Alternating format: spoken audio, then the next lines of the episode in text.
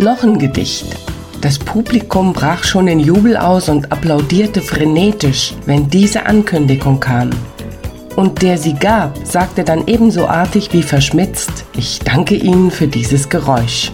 Die Wortspiele und verdrehten Redewendungen, die dem Künstler einfielen, waren schier unerschöpflich und stets grandios, weil er, wie er selbst sagte, von der Pampelmuse geküsst wurde. Der Geküsste ist Heinz Erhardt, Dichter, Schauspieler, Entertainer und Musiker, der es meisterhaft verstand, die großen und kleinen Laster der Menschen, die Welt und vor allem sich selbst auf die Schippe zu nehmen. Wie im Gedicht Der Schauspieler. Er sprach zu der Theaterleitung, nachdem er dreimal ausgespuckt. Mein Name steht in dieser Zeitung, nie eingerahmt, nie fett gedruckt. Dabei spiele ich die längsten Rollen, mal bin ich heldisch, mal geduckt. Ich probe auch, solange Sie wollen, doch niemals bin ich fett gedruckt. Ganz ohne Probe, selbstverständlich, starb gestern er. Hat kaum gezuckt. Heut steht er in der Zeitung. Schön eingerahmt und fett gedruckt. Heinz Erhardt wurde am 20. Februar 1909 in Riga geboren. Das Ereignis kommentierte er rückblickend selbst so. Es war an einem 20. Februar. Das Thermometer zeigte 11 Grad minus und die Uhr 11 Uhr vormittags, als vor unserem Haus das Hauptwasserrohr platzte. Im Nu waren die Straßen überschwemmt und im gleichen Nu gefroren. Die umliegenden Kinder kamen zuhauf, um auf ihren Schuhen Schlitt zu laufen. Ich selbst konnte mich an diesem fröhlichen Treiben nicht beteiligen, weil ich noch nicht geboren war. Dieses Ereignis fand erst gegen Abend statt und da war die Eisbahn längst gestreut und unbrauchbar geworden.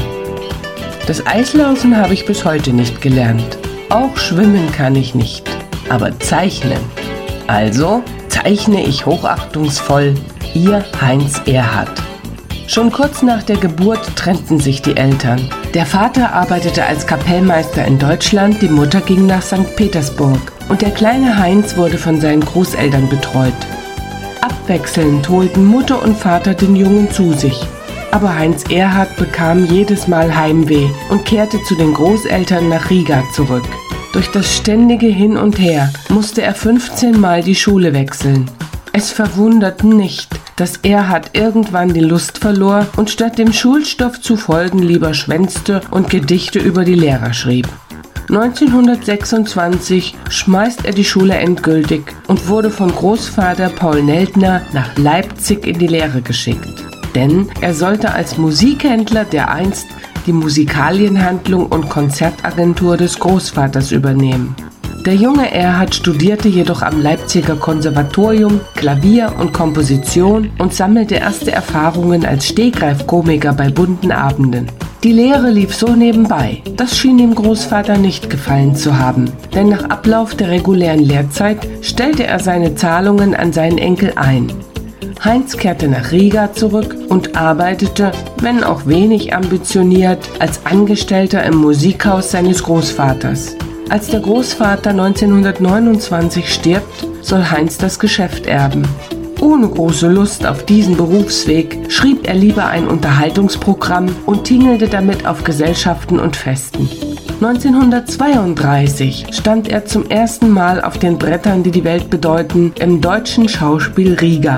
Er kam gut an, aber große Erfolge blieben aus. Deshalb kehrte er vorerst wieder zur ungeliebten Arbeit in die Musikalienhandlung zurück.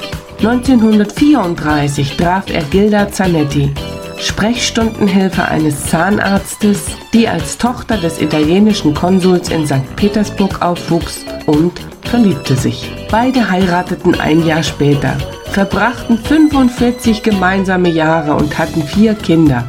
Anfang 1938 verließ Heinz Erhardt endgültig die großväterliche Musikalienhandlung, entschied sich für die Bühne und ging nach Berlin.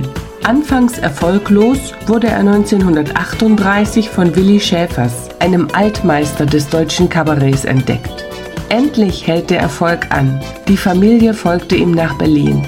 Im November 1941 wurde Heinz Erhardt zum Kriegsdienst eingezogen. Sein komisches Talent fiel sofort auf. Er wurde Truppenbetreuer und musste niemals eine Waffe anrühren. Nach dem Krieg startete der Entertainer 1946 in Hamburg durch. Die Engländer, denen damals noch die Zensur des Radiosenders NWDR oblag, sagten zu ihm, Sie sind der einzige Deutsche, über den wir lachen können, ohne dass wir ein einziges Wort verstehen. Neben seinen Radioauftritten begann auch die Theater- und Filmkarriere. Das quietschfidele, runde Energiebündel, das von sich selber sagte, ich könnte manchmal vor Glück eine ganze Allee Purzelbäume schlagen, starb in der Nacht zum 5. Juni 1975 und wurde auf dem Hauptfriedhof Ohlsdorf in Hamburg beigesetzt.